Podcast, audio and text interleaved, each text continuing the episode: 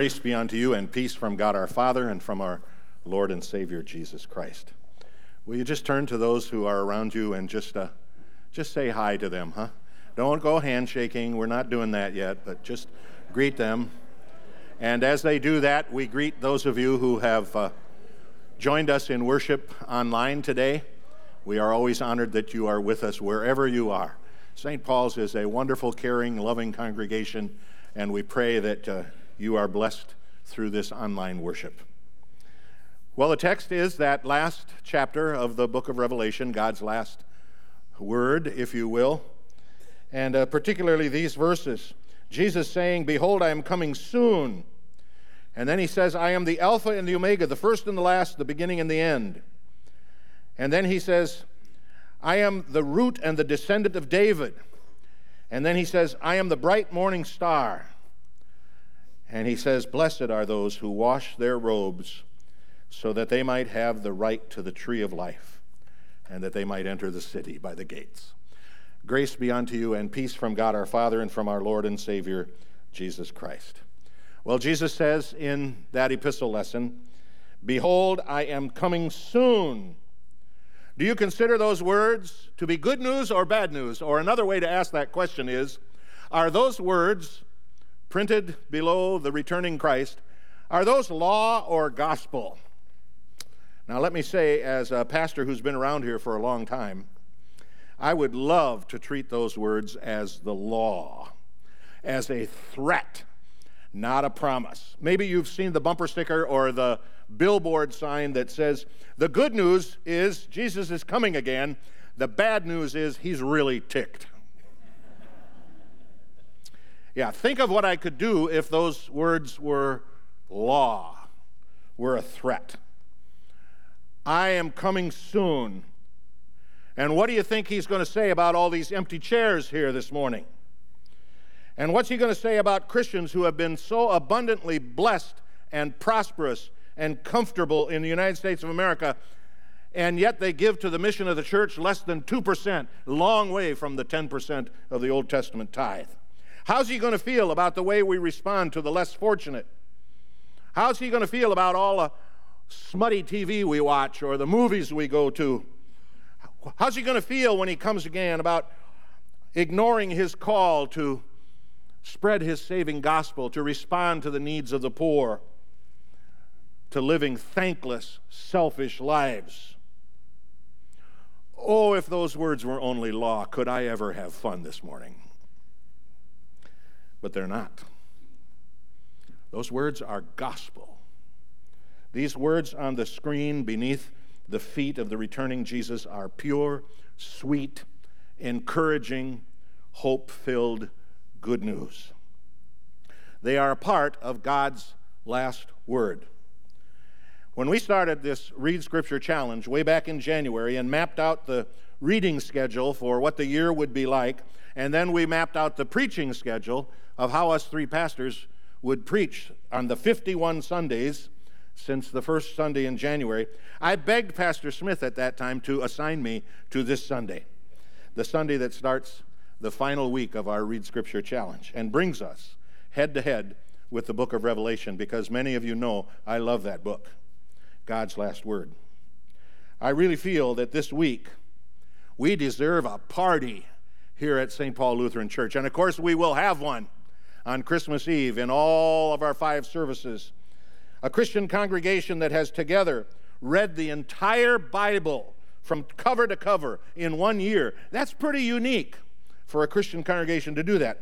And pastors that have preached sermons from Genesis all the way to Revelation now today over a 51 week period. That's pretty unique too. And oh my, we have been so blessed, especially as this pandemic has continued to affect us and our community. And online worship is still our partner in, to in person worship. I know, didn't, you, didn't we all hope that by this time of the year we would be back together again? I hope that day is still coming. And I respect the need for many of you folks who are joining us online to continue online worship. And I especially praise God that folks in all the other 49 states and I believe at one time we decided at least seven countries around the world are joining us in worship. What, what a huge blessing that is. But I honestly confess before you that I pray there will come a time when we have a good health and the strength and the confidence and the assurance that we can be back together again in the temple of our Lord. But at least we are together in the Word of God, and that's why this Read Scripture Challenge has been such a blessing. And now let's get to that last Word of God, the last chapter of God's last Word this morning, and the promise of Jesus that He is coming soon. Now, He actually makes this promise three times in the book of Revelation. I think, I think he knew, I know he knew, that the persecuted church in the second century really needed some encouragement. They needed to be reminded of the truth of this promise so that they might hang in there in the midst of everything that was happening in the church and in the world and in their own personal lives back in the second century. And that's why Jesus gave to us through the Apostle St. John this book. By the way, it is only for Christians. The book of Revelation is not for an unbeliever. If you want to get an unbeliever reading the scripture, don't you dare give them the book of Revelation. There's nothing in there for them. The book of Revelation is only for believers to assure us that if all hell breaks loose in the world or in the church or in our own personal lives, if we hang on to Jesus, we will win the victory.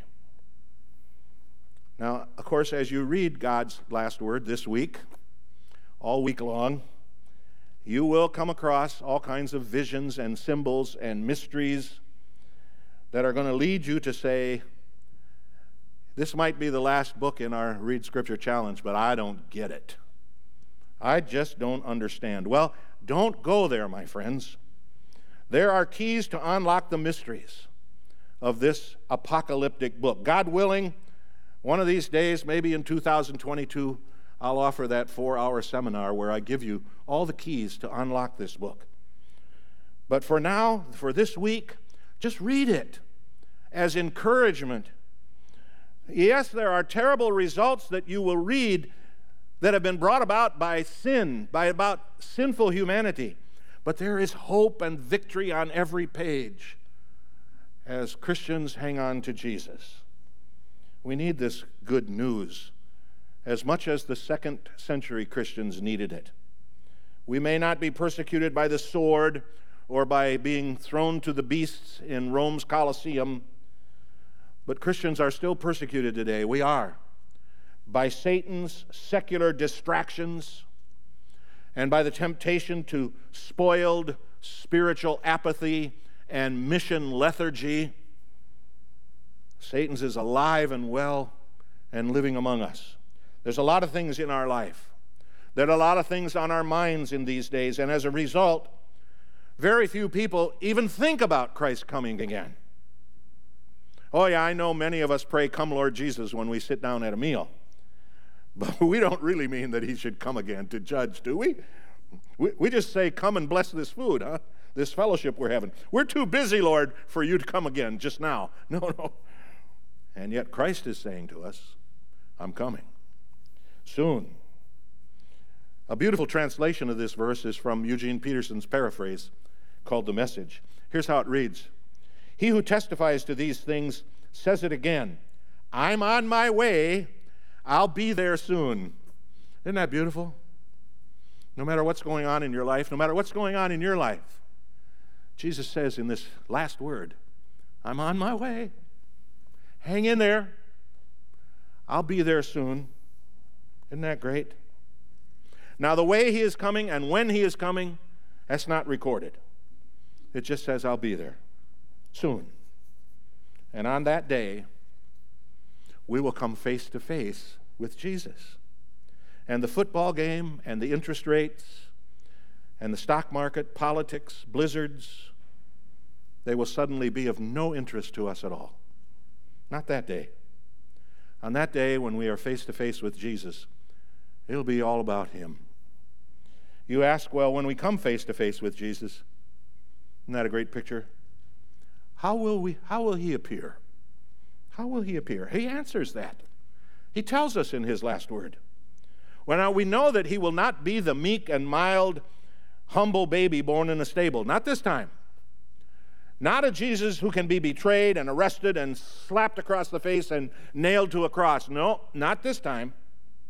He will be the God man, whose voice is like the sound of many waters, whose feet are like burnished brass, and who from his mouth comes a sharp two edged sword.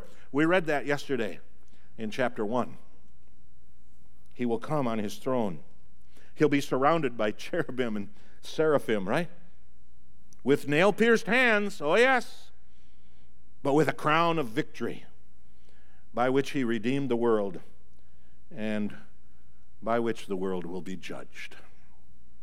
He reveals himself with three images in this last chapter of God's last word. The first image, he describes himself as the Alpha and the Omega, first and last letters of the Greek alphabet. New Testament was written in Greek. He says, I am the first and I am the final. I am the beginning and I am the conclusion. If, you're, if you've covered something from A to Z, you've covered it all. There is nothing else. This is Jesus, the God man, the divine one that's coming face to face. But then he says, there's a second description of what we will see. He says, he reminds us that he is of the offspring of David. I am the root and the offspring of David. The fact that Jesus traced his human ancestry to King David is referred to all over the Bible. It's all over the Old Testament, it's in the New Testament. It's reminding us that this Jesus that we face on Judgment Day, when he comes again, he didn't stop being a true man when he ascended to the Father's right hand. This Jesus that we face will be our brother.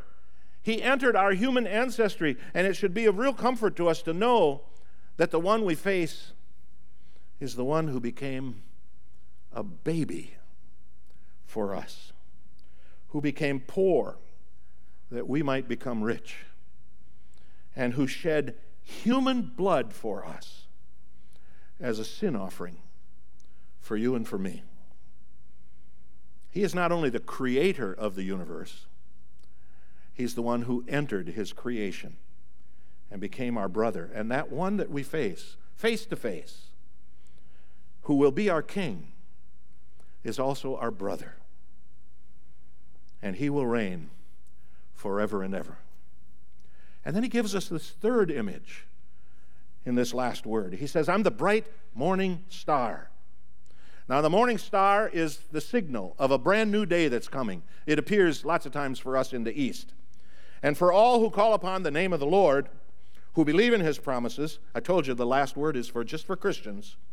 Christ's second coming should give us real joyful anticipation. This is a great text for the fourth Sunday in Advent.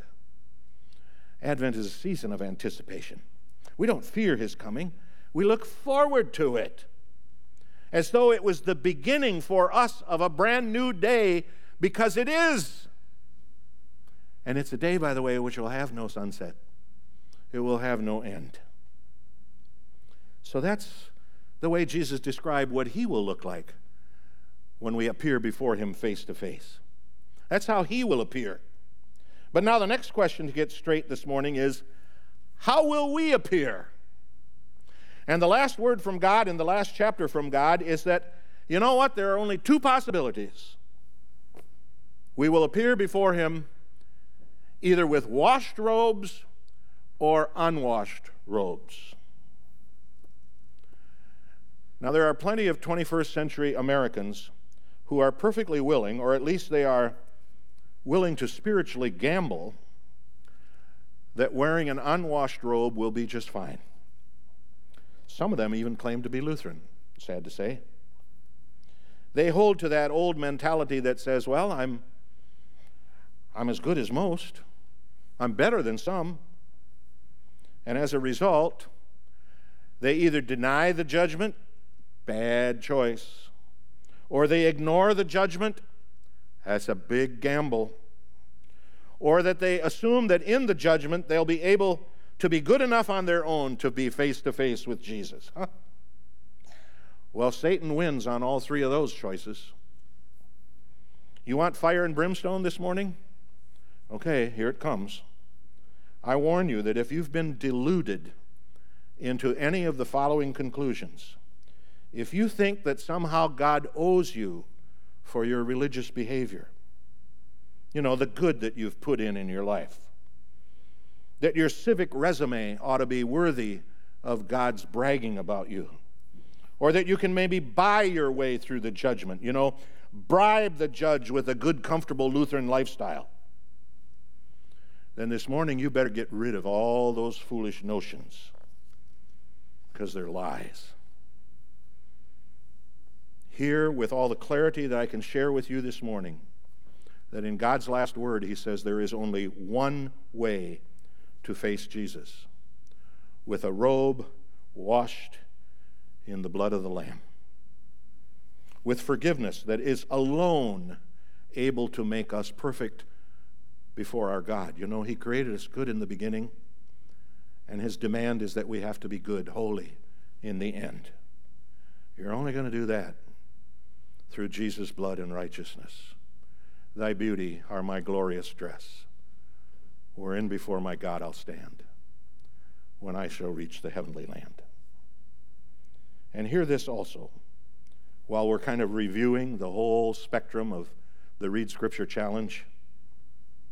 There is no stain of sin on the robe of your life that is too indelible to be removed by the blood of Jesus.